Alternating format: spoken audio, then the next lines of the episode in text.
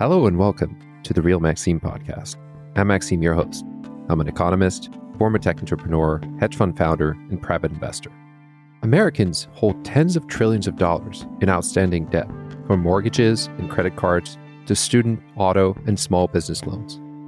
Few people think about the back end servicing, sending statements, collecting and remitting payments, chasing delinquencies, required to collect on all these loans. But it's a massive business worth more than $7 billion annually. My guest today is Lloyd Roberts, author, leader, and co founder of LoanPro, an API based loan management fintech platform hosted entirely in the cloud. Founded in 2014 by Lloyd and his brothers Rhett and Ben, LoanPro's platform now manages billions of dollars, millions of loans, and hundreds of lenders, including traditional and alternative lenders and servicers, covering almost every type of loan, from prime and subprime to buy now, pay later, personal, and auto loan. San Francisco fintech investor FTV led LoanPro's 100 million growth investment in 2021 as the company's first institutional investor and has since helped the company source new customers, hire top talent, and expand into new segments. The Roberts brothers hail from a Utah family of ranchers who also own two car lots and a lending company. They created the lending company in 2008 to support their car dealerships. As the software grew in popularity, the brothers decided to focus more attention on the lending software. They believe digitizing the entire back office of loan servicing is the only future that will work for both lenders and borrowers, resulting in lower costs, more efficiency, and improving financial inclusion. After leading the company's sales and business development as Chief Revenue Officer since its inception, Lloyd took a step back from operations to write a book called GQ, a formula that anybody can use to achieve personal fulfillment in life, regardless of backgrounds or beliefs. He then joined forces with his fourth brother, Wade, in launching Become More, a charity focused on increasing fulfillment and prosperity through health and education grants. Lloyd brings a unique blend of grassroots wisdom and effective go to market expertise. In this episode, we travel the fascinating journey from his ranching roots to fintech innovator and hear him set the benchmark on bootstrapping, operating, and scaling a business while maintaining a strong corporate culture. It is a refreshing perspective on how to approach entrepreneurship in contrast with the growth at all cost model that prevailed over the last decade. I hope you enjoy our conversation. So, I grew up in Syracuse, Utah, just a small pseudo farm area of Utah. It's expanded a lot in the last 20 years, but very much a farm community growing up.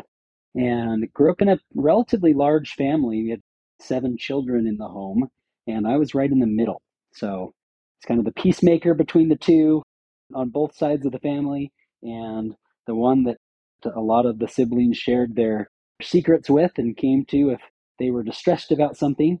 So I had a lot of that experience growing up and how to navigate those waters, which definitely helped out entering into the business world. So, in terms of the dynamic, then did you get a sense at an early age of responsibilities of taking on challenges? And I know in our earlier conversations, you talk about some early entrepreneurial endeavors at a very early age. Can you talk to us a little bit about what was the genesis of that and, and what you felt empowered to gravitate towards? Yeah, it's a good question. So, my parents did very well for our family, and they did a great job taking care of all of us. But we were middle to lower middle class, and my parents were very fiscally responsible. And so, all the money they could, they put away into their 401k. And we lived off the garden, and we had a cow. We lived off that. Going out to eat was a very rare experience. And so, we learned pretty young a couple lessons but one is if we wanted to make it in this world, then we needed to go and make it happen. We needed to exchange our talent and our time to provide some value. So even as a, a preteen, we knew that we could do that and we could go sell things to the neighbors. We could go mow their grass. We could pick up their dog poop and so on. And so we did. Me and my siblings, we started quite young doing that we also had some other things. We had three members of our family that had cystic fibrosis. And a lot of families, children have cystic fibrosis, it's kind of just a hurry up to wait for the inevitable passing. But my parents didn't treat us like that at all. They treated us like we were exactly the same as everybody else, and we had the same chores and jobs, and they pushed us. And it was actually quite helpful because we didn't feel like we were any different. We didn't feel like we had a terminal illness. We just pushed forward and made it happen, regardless of what the medical world or others might have said, oh, you should calm down, you should chill out, you should relax. No, we didn't do much of any of those things. We pushed hard, and I find that's been quite helpful in my later years.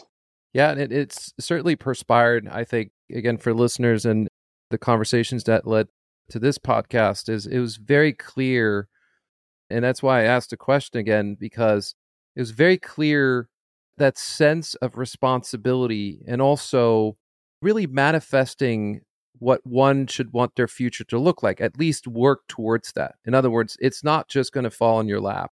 You got to go and manifest it and then act on it. Yes.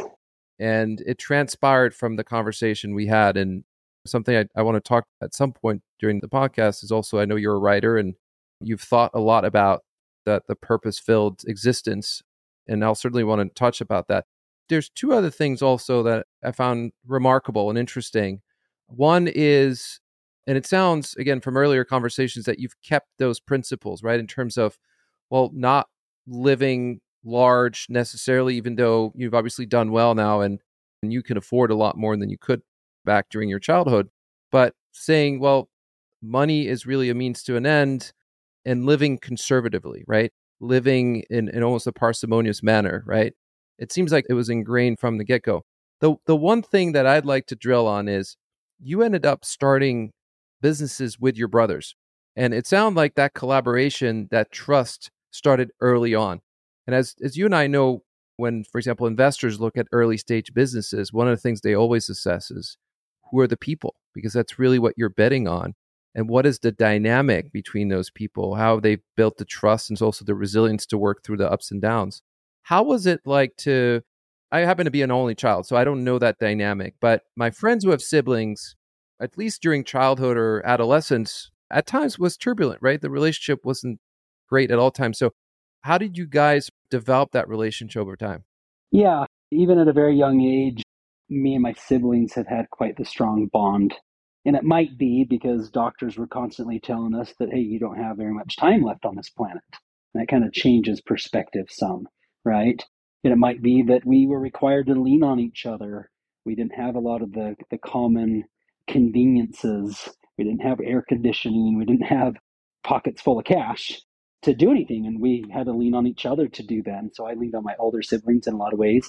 And in many ways, I leaned on my younger siblings. And a lot of that was we did we had lots of chores around the house yeah, but even when we weren't doing those chores we wanted to go earn money so we were creating businesses at a very young age and we had hundreds of lawns that we were mowing and we did that together. And from an early age it was the concept was less about me and more about we. So we were able to leverage the strengths of the individuals for the best of the collective. And we just kept on doing that. And so I actually bounced out of Utah for a couple years and went and went to Atlanta, Georgia, and shared about Jesus for a couple years, and then came back to Utah. And from that point forward, my brothers and I just started new businesses after new businesses. And I think Loan Pro is the 12th business that we started together. And all of them, we just we leveraged the revenue of business one to create business two, and then business two to business three, and this is everything from cattle ranches and real estate companies to auto dealerships to auto lending business. And then we got into software. We originally got into software as a way to build software for our own lending business. It was going quite well. We wanted to really scale the auto lending business. And the technology, we didn't feel was out in the marketplace to allow us to do that in a compliant and scalable way. So we decided to build it. And then we had enough other local lenders that said, hey, seems like what you guys are doing is working. Seems like you're winning. We want to do that too. Can you help us out? And we told them, well, you have to build software. And they said, well, we're not going to do that. Can we use your software? And so that's when our first version of loan servicing software was born. And we end up getting hundreds of customers utilizing our first platform. And then we started building our second platform. And that's what really took off, and that's called Loan Pro. Now we have over a thousand lenders throughout the US and Canada. Some of them are small mom and pop auto lenders or medical lenders, or they finance hot tubs or hot water heaters or whatever they may be. And then on the other side of the coin, we have large enterprise lenders that are financing billions of dollars of student loans or personal loans, or we even do now credit cards in addition to the, the installment offerings. And so we've now built a business that two years ago, me and my two brothers were able to take $100 million off the table and check that personal financial freedom box by selling the minority interest of the business that we bootstrapped all the way until two years ago. And then since that point, we are recently recognized as one of the newest unicorns in Utah. And we're not done yet. We have plenty of firepower and we're excited to take this business to the next level. That sounds like a super exciting journey. And I'm looking forward to going through the motions with you. Throughout that development, so did you at an early age, in terms of working with your brothers and the first iterations of businesses that you guys developed, did you figure out what your magic powers were versus your brothers? yeah, we figured it out pretty early. I ended up being more on the revenue generation side. And my brother Rhett, he's always kind of focused on the back end side. He is actually the CEO and president of Loan Pro. He does a great job, one of the smartest people I know. And then my brother Ben, he was more on the operations side. And so no matter if we were in the auto dealership or the lending business or the real estate business, these are the lanes that we all seem to stay in no matter what the actual product or service was.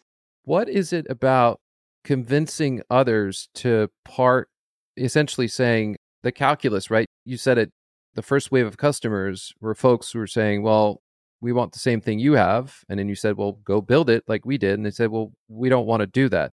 So you have a very keen understanding of what it takes. And I know we talked about this a little bit when we spoke first is it's really this concept of value and showing where the value is for the person you're talking to, right? So why do you think you develop a skill at an early age in being able to convey that value element because sales is a very abstract notion for a lot of folks, right? People talk about hackers and developers like, yeah, you go out, you write lines of codes, you might be very skilled at architecting, at, at problem solving. Sales is a different mindset. Talk to us a little bit about that. Yeah. So if your product or your service is lackluster, man, sales is a it's a real difficult process, right? And it's not fun at all because it's really difficult to believe in the product or service that you're actually selling. So we've always focused on how can we provide true value? But the odd part is, I don't actually believe that we're selling value. I believe that you're selling perceived value. And so that's not selling what I want somebody to buy. It's rather figuring out what is the customer, what problems are they looking to have solved, right? And sure, it might be something that decreases time that them or their team needs to invest in a, in a category. It might be something in the compliance category where they don't want to get slapped on the wrist from the government, or they don't want to get sued or open up liability. Or it might be one of the easiest ones to quantify is if you can generate profits for them. And that could be decreased costs or it could be increased revenue. And if you can quantify that and really figure out what problem they're looking to solve, then it's pretty easy to help them see the value you can bring to the table. For example, if I can charge you $100,000 a month on a reoccurring basis, but I can quantify quite simply that I can make or save you $600,000 a month, well, now I'm a good deal, even though you're paying me a pretty penny for my services, right? And so that's really the root of what we try to get to is figure out what problems are is the business or the consumer looking to have solved and our platform can do a lot of things, but it does so much that we don't want to just go through a, a list of features, advantages, and benefits. It's like too overwhelming. So instead, we put all that to the side and we figure out what problems or jobs to be done are they looking for? And then can we do them? And sometimes the answer is no. It just depends on what they're looking for. And if the answer is no, we'll be straight up with them and be like, look, you're looking for these things to get resolved, and we can't do that for you. And sometimes the answer is yes. Oftentimes it's a blend of that where we can do maybe 80, 90% of what they're looking for, but we'll, we'll often lead with what we can't do. And because we want them to know that we aren't just telling them whatever we think they want to hear, but rather giving them the reality of here's what we can't do. Well, first, we understand what it is. We've done the due diligence to understand what it is that you're looking for, what jobs to be done, what problems are you trying to solve. So we understand that and we can now articulate it in a way that perhaps you've never even articulated it. And so that builds some rapport. Second, here's what we can't do. And then there's some potential solutions that we can help you with, but our core offering doesn't solve these issues. And we realize you need those to be solved. And then third, here's what we can do. And that's obviously a much larger list. And at that point, they know that we understood what their needs were and could articulate it even better than they came into the conversation being able to do so. We understand the jobs that we can't do for them, but they've been clearly identified. And then here's the list of things that we can do for them to increase their revenue, decrease their costs, help them with compliance, decrease their risk, whatever it is that we're collectively trying to solve together. That is one of the most comprehensive description of what sales should really be about. It's really decomposed in a way that I feel not only is going to be useful for people listening to it, but is useful to me as a reminder of it. It's applicable in a field that you're obviously intimately familiar with, but I think it's generic, right? And see, here are some key principles that people can really take away from this conversation. Yeah, and it doesn't come off, it's not really salesy at that, right? It's not like you're some slimy sales guy. A good, you go to a restaurant and they don't call the person that comes and helps you at your table a salesperson. They call them a server. And so if you can adopt that same mentality of how can I serve you? I'm going to give you a menu of available options that we have as a restaurant, but I under, want to understand what are you looking for? You know, what are you in the mood for? What problems are you trying to solve? And then I'll make some recommendations and say, ooh, well, this is a really good item on the menu. If I do my job really good, then you are pleased with the service that you received from the restaurant and from me as a server. And you never leave saying, that person sold me anything. They just served me if they did their job right. Yeah, indeed.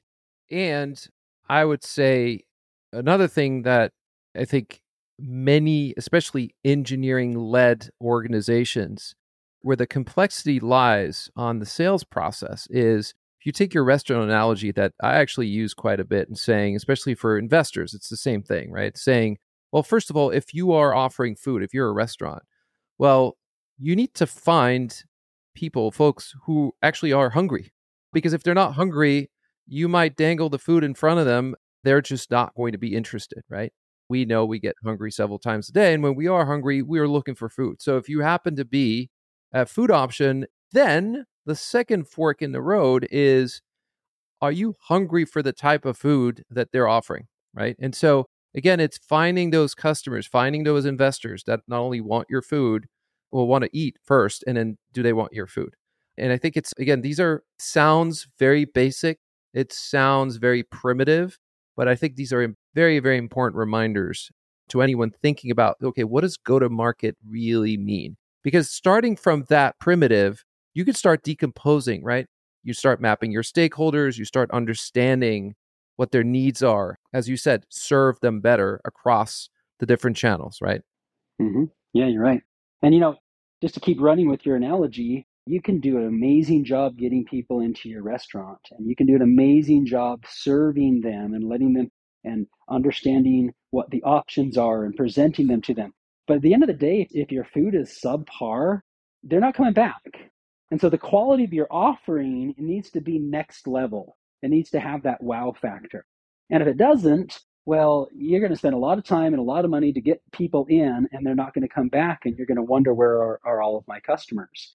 But if your product is amazing, now the energy you need to put into getting people into your restaurant is low. You actually don't need to be the best marketing company because word of mouth, they're going to tell their brother in law and their best friend and whoever it is, oh, you need to check out this new restaurant. Oh my goodness, you got to try this specific dish. And they become your sales force for you because they're the ones that have a testimony of a personal experience with your organization. So we put a lot of energy at Loan Pro into building a product that has that wow factor. And so that, that our customers are often the ones telling other lending companies and banks and credit unions and brands about what we do for them. And then when they reach out to us, they don't say things like, well, give me references, give me referrals. I need, because they heard about us from an existing customer that was in love with their experience they're having. Half of our job is already done at that point. This concept of referenceability is central to your development as a business, right? Because if I go back to what started it, it's literally we built it for ourselves. We improved it, probably fine tuned it, debugged it. We were trying to solve a problem that, you know, unbeknownst to us, was occurring across the country and probably around the world. And we were applying our own skills internally as subject matter experts to build it for ourselves.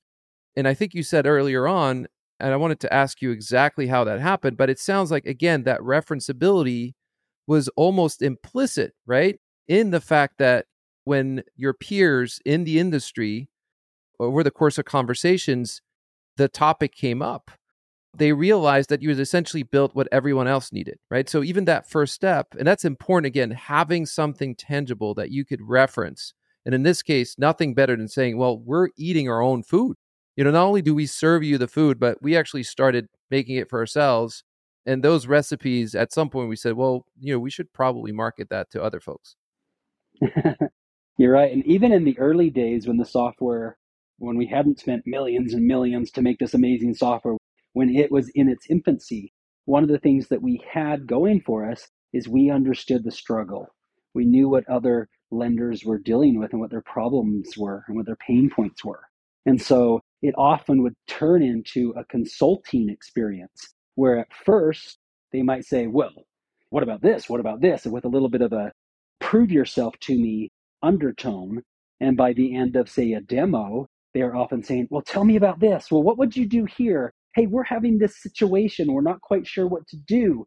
And because we were lenders ourselves and had lent out millions of dollars with our own money and had lots of experiences of good things and bad things and how to handle those, we are able to guide them through. And then oftentimes they end up saying, well, dang, you know, if you guys are using this software and you're winning this much, that's the kind of relationship I want to have.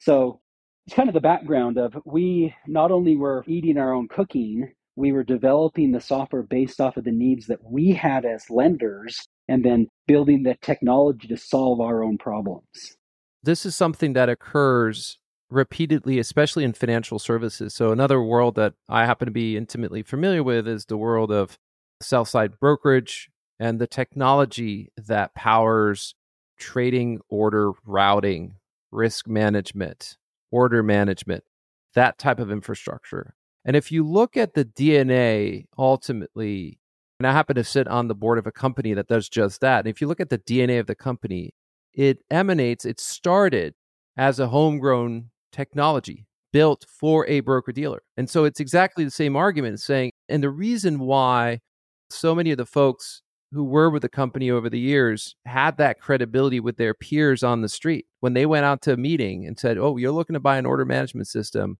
Well, guess what? We built it for ourselves. We could talk like you do. We understand exactly where you're going with this and why you need it. The other thing that I find very compelling, and it sort of fits what started to gel in my mind at least in as we transition away from era of easy money and quantitative easing and really the ability for many entrepreneurs over the last decade and a half to spend a lot of time on r&d without having to worry so much about monetization because the monetization became more an exercise of creating the right momentum to secure the next leg of financing, right? And so entrepreneurs developed a very specific skill set, which was to develop and to sell an asset that wasn't always necessarily a revenue producing asset or to at the scale that is typically required when the cost of capital is high but certainly agents optimize for the set of circumstances that they're in, right? And so when money was easy, I think as we go back and people say, well, this is a highly restrictive capital environment, I don't think it is. I think we're just reverted back to what normal cycle looks like. You know, interest rates at 5% are way higher than for, for people who've only experienced a zero interest rate policy for the last decade and a half, who really just graduated from college and about 10 years ago. But for those of us who've lived through cycles, this is not abnormal. And what it means is, I strongly believe, and this ties into your story and an overarching theme, is I think we're entering in a decade where bootstrapping is going to start happening a lot more. And it's interesting because I'm seeing it across the board with entrepreneurs who are probably in that situation where they're starting to run out of cash. They've got something, they've got something, they've got an inkling of what the business could be. But because the next round is no longer readily available, and maybe they're getting a bridge for their existing supporters, but they really have to go back to the drawing board and figure out okay, well, how are we going to make this work? Yeah, I love that point. And those businesses that survive that process are going to be great businesses. They might not be, you guys were fortunate enough to scale and have something where the addressable market was evidently large enough to sustain a billion dollar valuation. But even if you don't, at least what you get out of it is you actually get that simple equation, which is X is what comes in, Y is what goes out, X minus Y equals profits, right? Yep. And just would love to hear your thoughts on that. Yeah, I would say that on average, at least once a week this year, 2023, I get a call from a friend or a friend of a friend. And the genesis of the call is I have this great business idea. I'd love for you to be a mentor in some way, but I would also like you to invest. I need some cash. And what every single time after I try to really understand what their business is, the problems that they're solving for the consumer, what the opportunity is, all that fun stuff, is they ask for anything. Could be 25 grand, could be millions of dollars. And I've had that scenario happen this year. And what I always go to is what if raising money was not an option? A bank wouldn't give you a dollar, an investor wouldn't give you a dollar. What would you do? How would you proceed? How would things be different? And what's really interesting is uh, taking them on this little journey, they quickly know what they would do if it just wasn't an option to raise capital. And then I'll often lean into, well, then do that. Don't give away a big chunk of your business at this early, early stage. Your company's not worth anything, right? And they're going to make up some number that their company's worth a half a million or five million, typically within that window. But the truth is, they're just guessing on what it's worth. It's worth nothing. But if they can prove their model, then their business could be worth quite a bit. We are able to bootstrap our business 100% until we get hundreds and hundreds of millions of dollar valuation where we can take a 100 million off the table all secondary without giving up control of our business right? And so we were able to thread that needle because we are willing to bootstrap the business. We started generating real revenue. We had net profits of seven digits a month like clockwork all because we never borrowed a penny from anybody and we were then in control of our destiny. When you do borrow or you raise people often feel like that is the win. Yes, somebody invested $4 million into my business. And now they act different. They fly first class on the investor's dollar. They stay in the nicer hotel. They spend extra on that marketing gamble. They do this stuff to look like they're bigger, badder, and better than they really are. And then when they start running light on capital again, they go try to do that next raise and keep this facade going that magic is happening while they're really doing this song and this dance of looking like they are profitable because the game is now that next capital raise when my belief is the game should be profitability. And if that's the focus you're willing to have a hard conversation with an employee that is providing very little value six months earlier because the bottom line forces you to have that conversation if you just raised you know four million dollars from a buddy then sometimes you'll just table that difficult conversation and well let's just give it some time and let's figure this out or let's keep paying that marketing firm we're not quite sure what they're doing or if it's providing any value but that's okay we have money to burn when it's your own capital And you can really think of that dollar as am I taking that home to feed my kids? Or am I going to burn it with this idea? You treat it differently when you're bootstrapping versus spending an investor's capital. Makes total sense. And I'm really looking forward to the feedback and talking about this content specifically because coming from someone who's actually done it, I think the mentorship that people come to you for, that's what they're getting. And I think those that probably walk out of a meeting saying, well, I, gosh, I wish he'd given me some money, are probably missing the point. At some point in their journey, their business might warrant raising some money. But what you've really allowed them to think is first and foremost, is this even going to work? Right? Yeah. And if you have the slightest hesitation and you're still out there trying to raise money and you're not entirely convinced, then why would you want someone else to take the risk on that deal? And that's the real question that I think many entrepreneurs are having to ask themselves in an era where there's more scrutiny. And whether that scrutiny comes from financial discipline or just retrenchment and reassessment, it doesn't matter. The reality is capital is scarce or scarcer than it was. Yeah. And it's kind of unfair to both sides. It's unfair to the investor and it's unfair to the business owner that's putting in their blood, sweat, and tears, right? The nicest part about owning a business is you get to pick the 80 hours you work a week, right? So it's a real commitment to start a business and it's becomes like a kid in many ways. And so you're going to market saying, my business is worth $5 million. You have no revenue to validate such a, a valuation, right? And on the flip side of the coin, if you even do get an investor involved, likely you gave up too much of the business because you didn't have the numbers to prove its value. So turn it on its head, bootstrap the business, generate some revenue, right?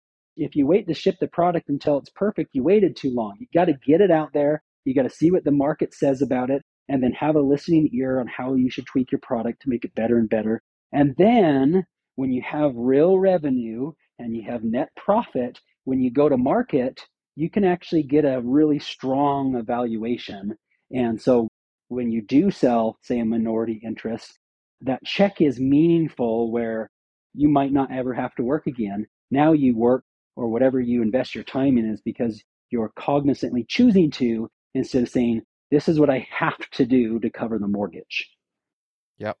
So a business like LoanPro that started and originated as solving a problem in your auto lending business, you start experiencing the initial wave of adoption, right? So at that point, I'm assuming, despite what it sounds like a very strong, at even at that stage, entrepreneurial DNA with you and your brothers, you still probably have to figure out, okay, well, okay, now we're starting to sell software.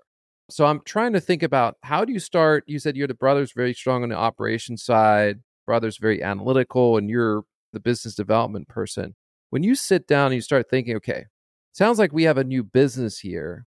How do you think about structuring and operationalizing that effort, right? Because it's moving away from doing the lending yourselves and using the software to lend in the auto business. This is a software business. So, talk to us about if you're flying that room in the early days of that business, when you start experiencing traction, how do you go about structuring it operationally?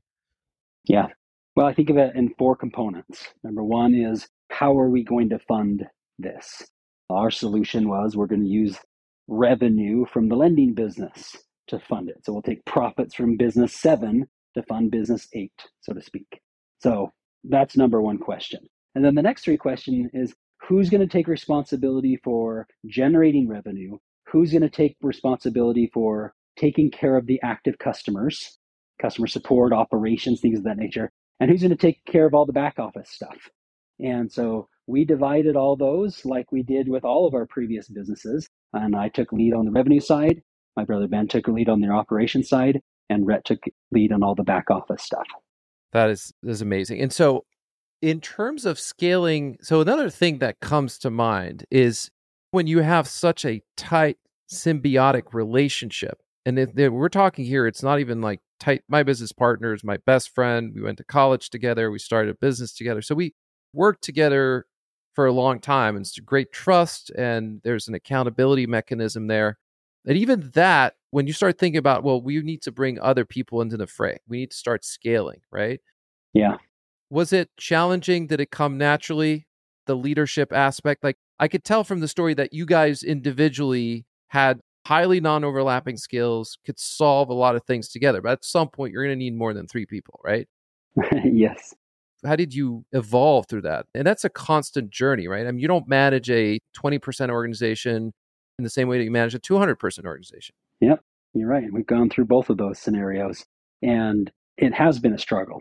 It's probably one of the largest struggles is personnel and taking care of their human needs and having a listening ear, but making sure that all the team members are providing more value than they are costing the business, or else that doesn't make a ton of sense from a business perspective. So it's been a, a, bit of a journey for us, but how we looked at it, especially in the early days, is we were not going to ask anybody that was working for the business to do anything that we ourselves wouldn't be willing to do. And if that's cleaning the toilets, I've done that, right, in our offices. If it's going in whatever the dirty job is or the intense job, we, our leadership style, all of us was look, I'm not going to ask anybody on my team to do something that I'm not willing to do myself. And so it was much more of a we're going to war together, but I'm not going to sit on my horse at the back and tell you guys to go up there and attack. I'm going to be at the front of the lines and and we're going to do this together.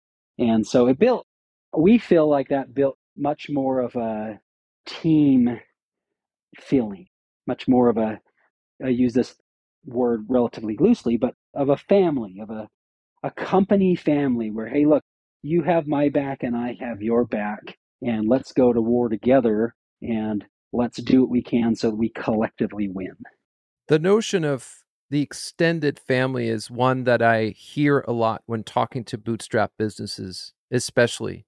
I don't tend to hear it as much from venture backed companies but it is a term that I hear repeatedly in bootstrap conversations, whether you're talking to the owners about a liquidity event or just talking to folks and understanding their business. It does come. And it brings an interesting point. The incentive, the alignment, and the contract really, I mean, quote unquote, right? It doesn't necessarily have to be structured that way, but there is an understanding in the traditional VC backed path where key employees will receive stock options. They'll get a incentive to work for a certain period of time and if the company does well and that is being recognized by third party investors the value of their shares should appreciate over time now in the context of a company that is bootstrap presumably is at some point starting to generate cash flow and positive cash flow how did you guys think about incentivizing so you know, people work for companies for different reasons, right? One should not discount the utility that labor finds in going to work every day and being treated like quote unquote family, being respected, right? It's a fair shake. It's a fair, as you said, right? You also had to look at, okay, well, who's producing? We're running a business. We wouldn't ask anyone to do something we're not doing ourselves. We're applying the same level of scrutiny to ourselves and the same high standards of performance. But that's one aspect, and it's on some level it's intangible. What about the tangible incentive alignment? How did you guys think about that in the context of a private bootstrap company? Yeah, it's definitely changed throughout the years. Early on, it was you play all the roles. An employee's having a, you know, has a blow up with their spouse. And it wasn't uncommon for us to be there at midnight to help them through this difficult situation or an employee gets a really difficult diagnostic and they're not going to be able to provide much value in the marketplace for the next six months, but they're fighting for their life and choosing to keep them on payroll during that period of time. Or if we have a vacancy in one of our second homes, sending an employee and their people there to go enjoy the place. It was going to sit vacant anyways, we might as well have our people have some of these perks that their labor helped produce. And then, of course, at this stage, stock options are a real part of the play. And there's a lot of, of our team members that we want to win with us. I mean, it doesn't really, if we end up selling the company for gobs of money in the future, honestly, what is it, what difference does it make to me? That, that next million dollars isn't that impactful to my life. Or let me say it this way the first million dollars is surely more impactful to your life than the second and the second's more impactful to the third, and so on. You now get into the billions.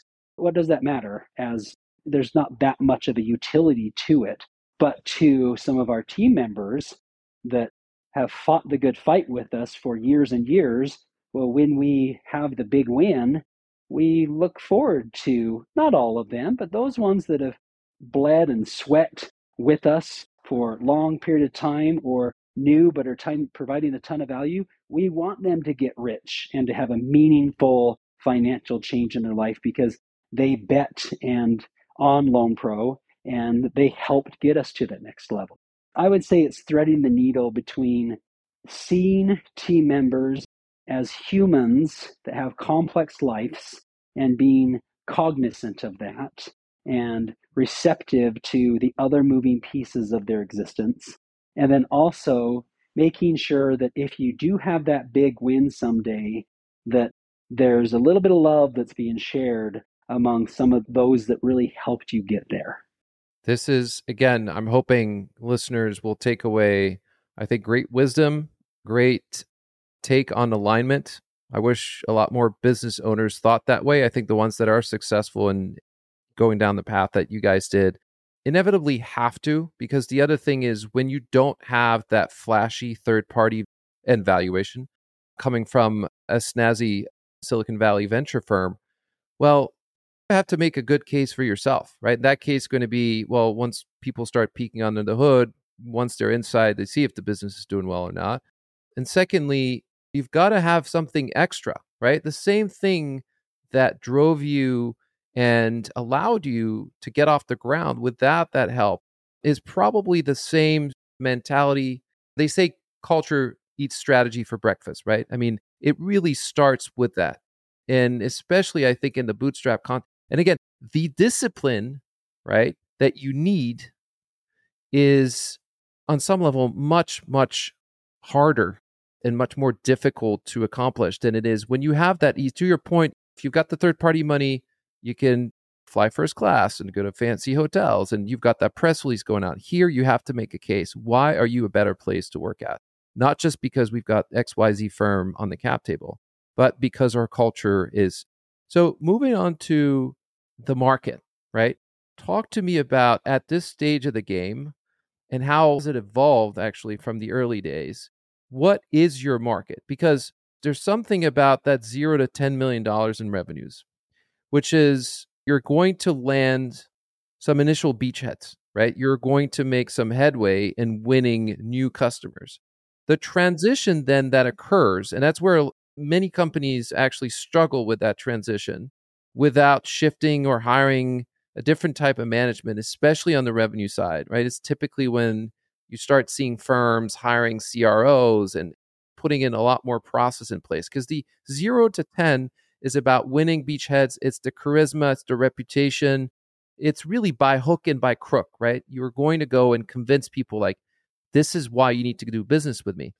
From 10 to 30, 30 to, to 100, it's a different sale. It's a lot more about expanding, it's a lot more about upselling, and it's a lot more about moving into sales processes where it's less about that high conviction sale.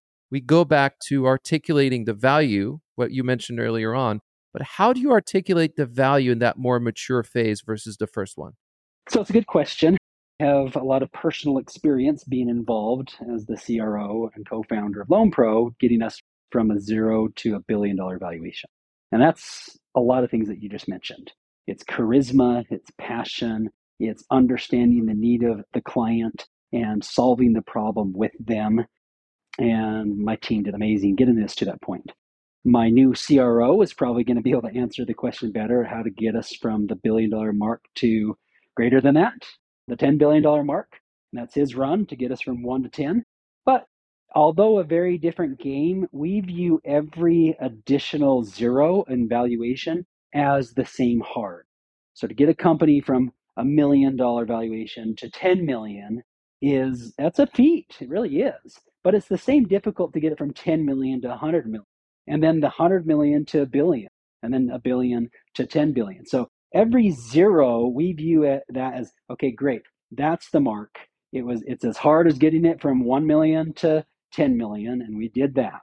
And then it's as hard from 10 to 100, and we did that. Then 100 to a billion, we did that. Now let's do it one more time. Let's get it from 1 billion to to 10 billion.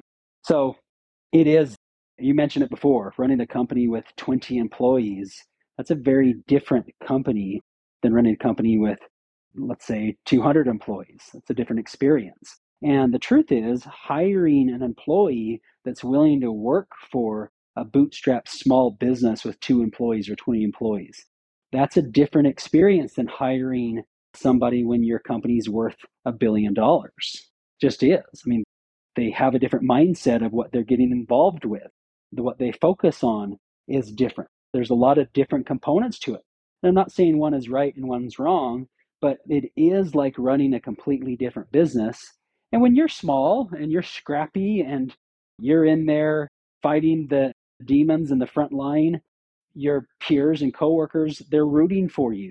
And but it's not always that same way when they enter the organization feeling like, oh wow, we just I'm now working for the third fastest growing company in Utah and these they don't think of the founders as these scrappy entrepreneurs. They think of them as these potentially rich people and at the top of the ladder and they they look at the experience a little different. So we've had to be very cognizant about how the business is adjusting over time. And it's not not looking at it as good or bad, but rather thinking these are natural transitions that happen in a business. Did you in terms of both process and hires, did you follow a relatively standard playbook of starting to build a lot of RevOps within the organization, implementing systems, getting people to really contribute the data in building the different stages in the pipeline, really operationalizing the funnel, and then hiring along the way different types of profiles of people who could go and make the sale at that stage in the business. Did it come to you naturally? Did you hire a coach? Did you read a lot about it, or did it? You know, did you just folk like figure it out by yourself along the way, trial and error? Yeah. So I would say that getting it from to zero to a billion, no, we didn't really do it the traditional way. In fact, VC firms, when we were looking at at selling a minority interest, and eventually did, they were really surprised at the lack of capital that we had thrown into sales and marketing. It was such a small portion of our overall spend. And once again, because we were bootstrapped.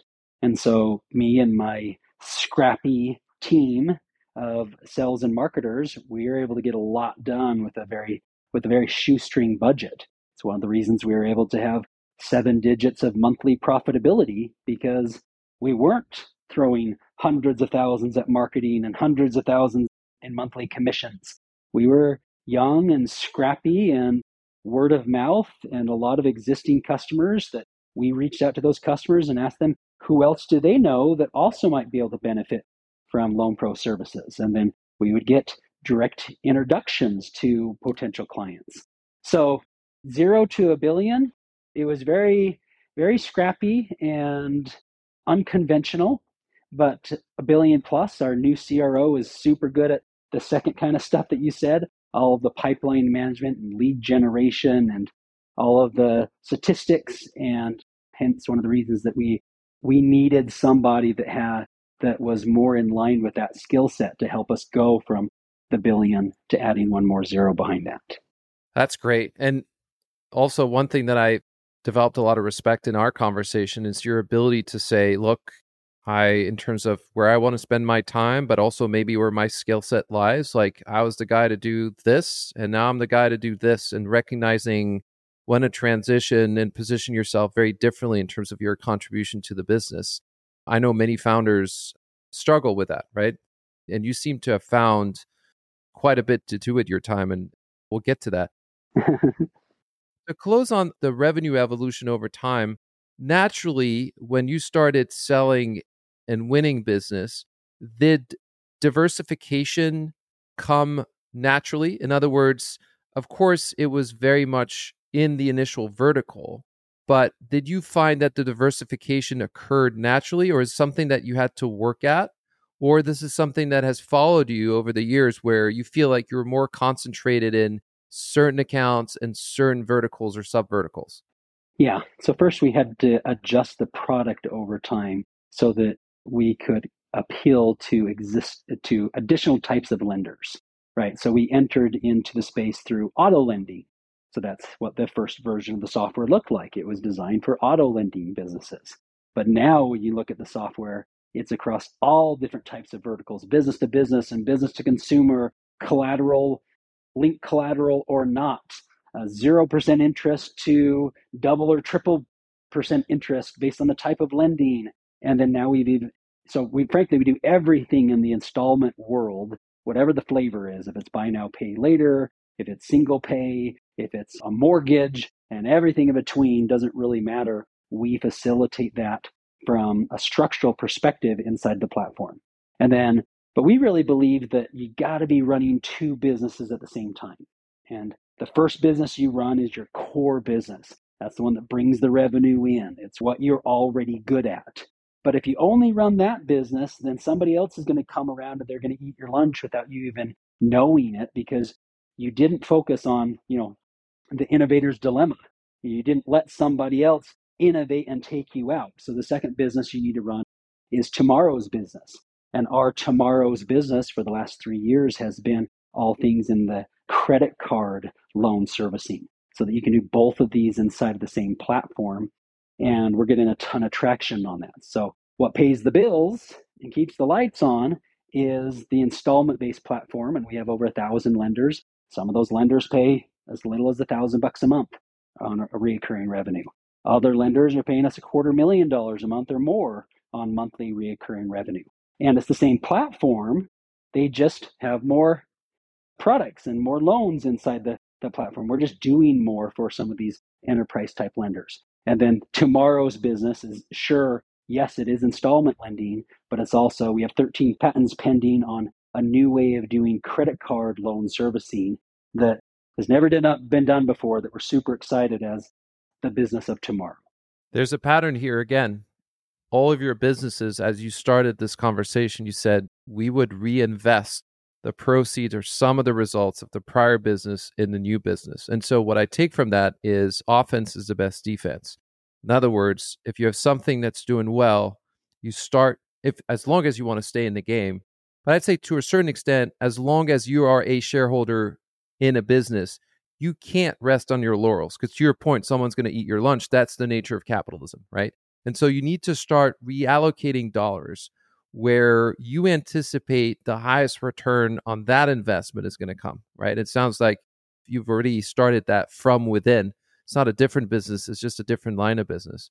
So as we draw to a close and this has been a, a wonderful conversation full of really really precious insights from anyone thinking about again the bootstrapping of a business, how to go about growing it, and the wisdom that comes that you've developed over time.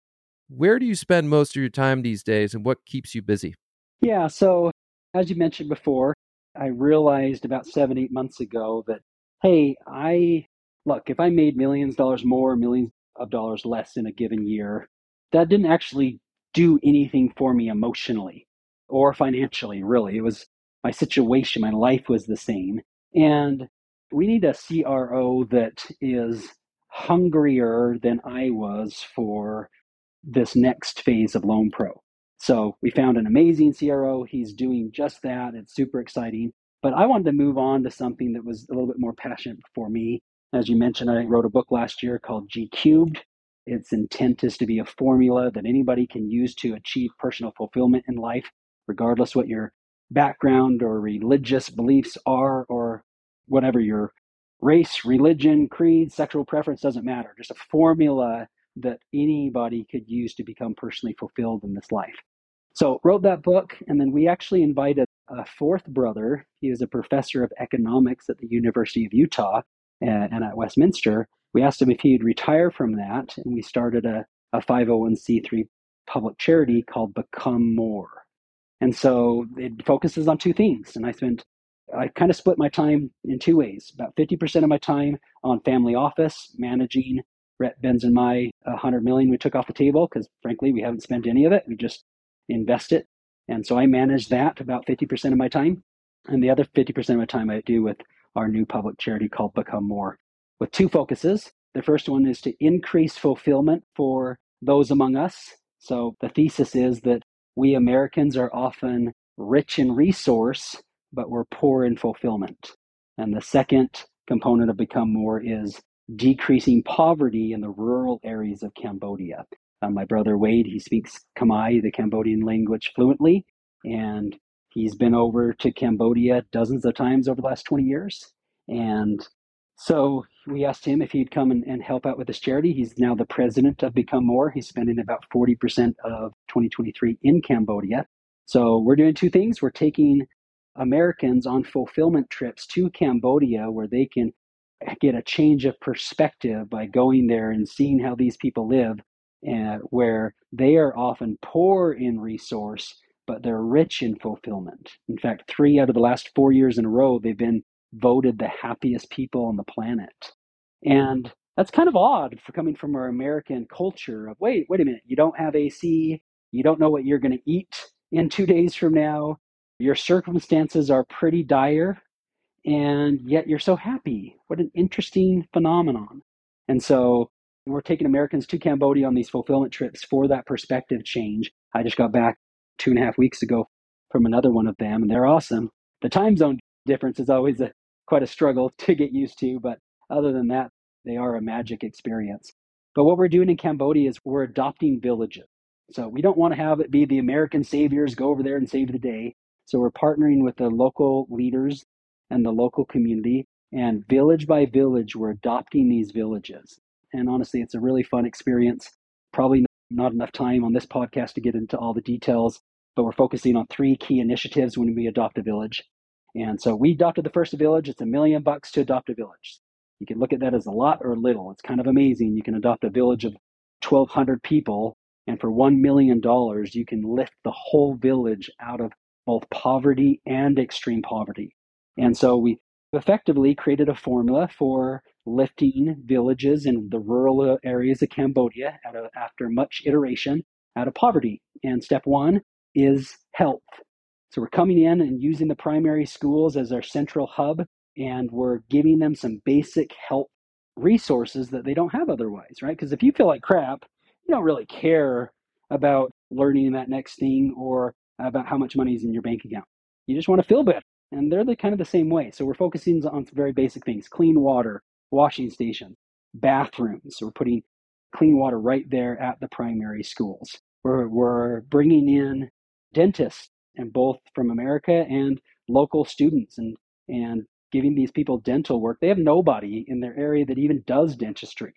They don't have the money to afford it, so no dentists come there. And you look at these kids' mouths, and we've actually charted their mouths and these little kids, they have about 60 to 65% of their mouths that are black around their teeth.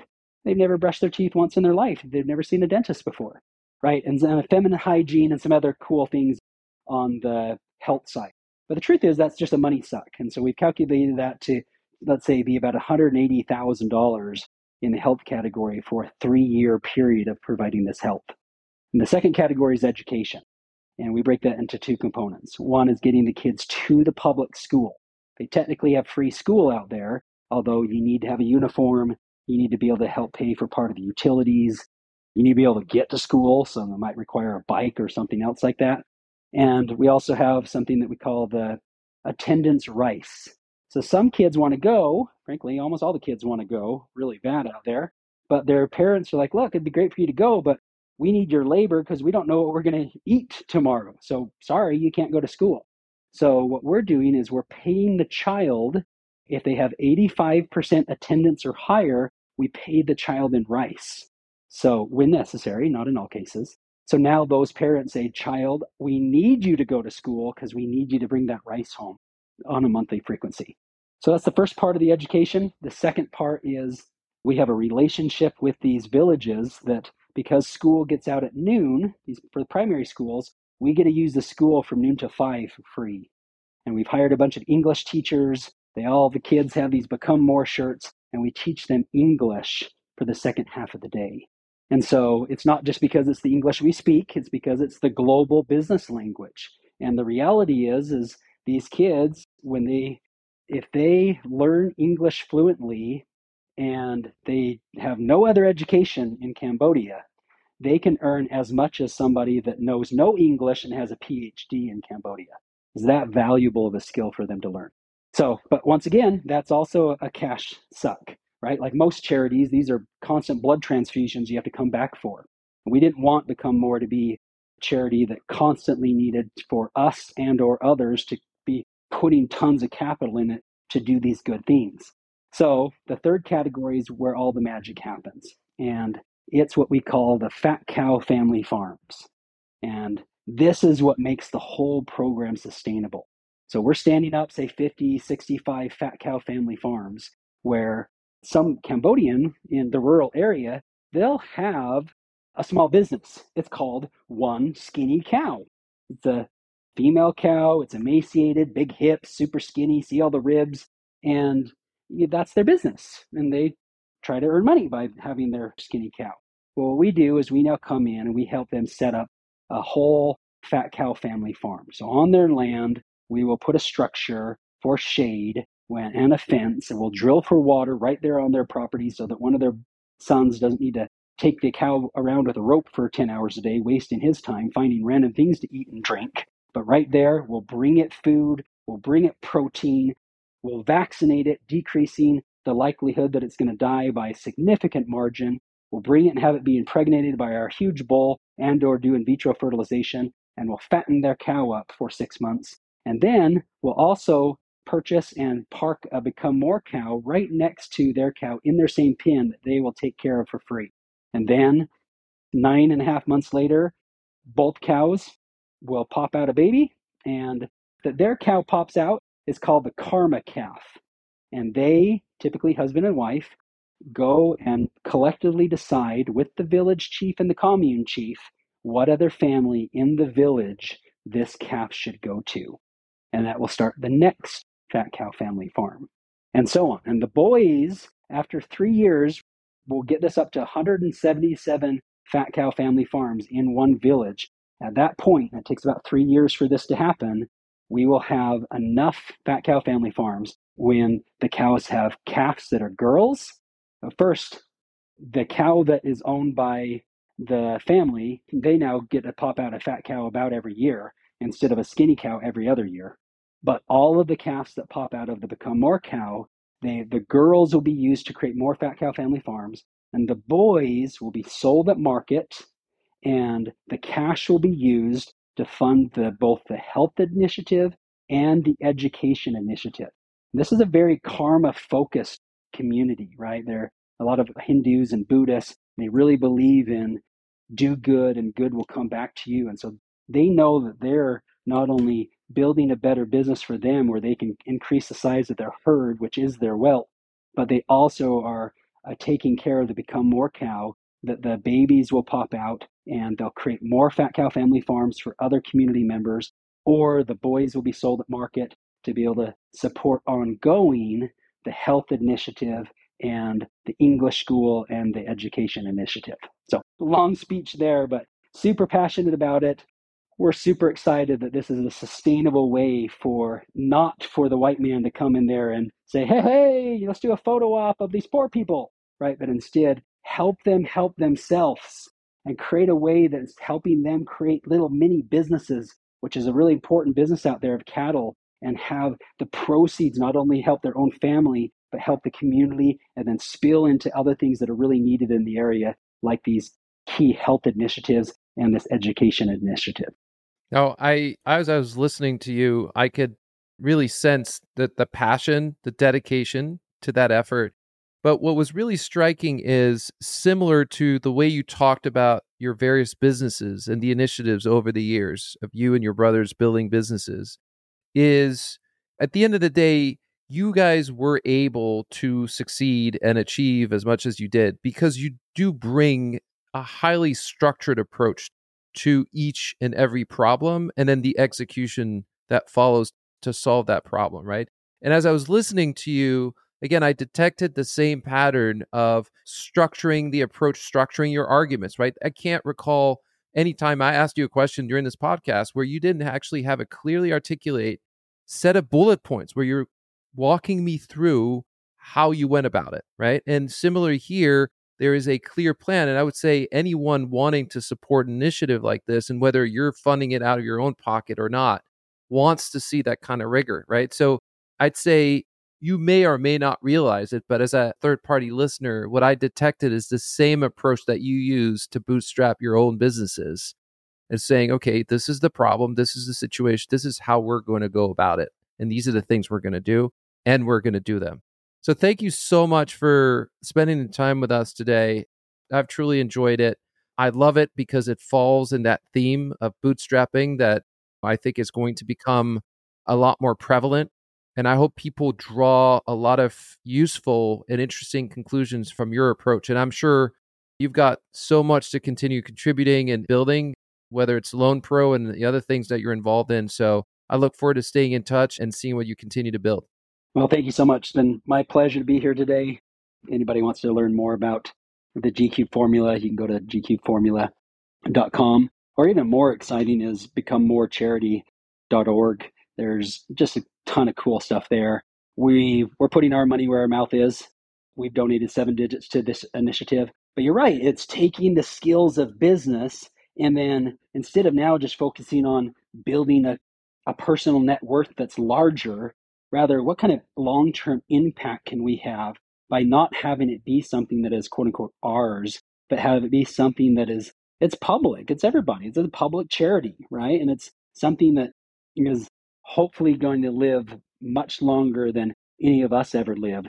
The only way we do that is have it be adopted by others and have others attached to this fun passion project, right? We've sent out hundreds of people now to Cambodia, and a lot of those have been LoanPro employees. You talked about culture. How do you build a strong culture? Well, frankly, we've sent out lots of loan become more trips where it's been LoanPro employees plus their plus one, maybe a spouse, maybe a child, whoever it might be, to go and have these experiences, to see the Cambodian people and get that own paradigm shift for themselves of maybe it's a son or a daughter that realize, wow, my skinny view of the world that football is so important or that cheerleading is so important or this person did or didn't say this thing to me in the hall, they get a different perspective and they realize, wow, these kids, they don't know if they're going to eat tomorrow.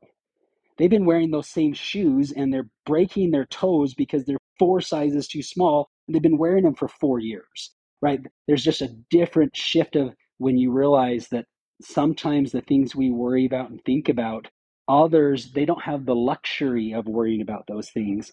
And that that adjustment it's magic. Fantastic. This is a great way to end it. And i thank you again for delivering the message. I hope many more people will go and check out all your different initiatives and i think they'll be amazed at what you guys are doing. Well thank you so much for your time today. It's been a real pleasure to be here. If i can ever be of assistance to you or or any of your listeners please reach out i'd be more than happy to do so Sounds great. Thank you, Lloyd. Thank you so much. Have a great day. This podcast is produced by Rado Venture Management LLC, RVM. RVM is not an investment advisor. The opinions expressed in this program are those of the speakers and do not necessarily reflect the views or positions of any entities they represent, not investment advice.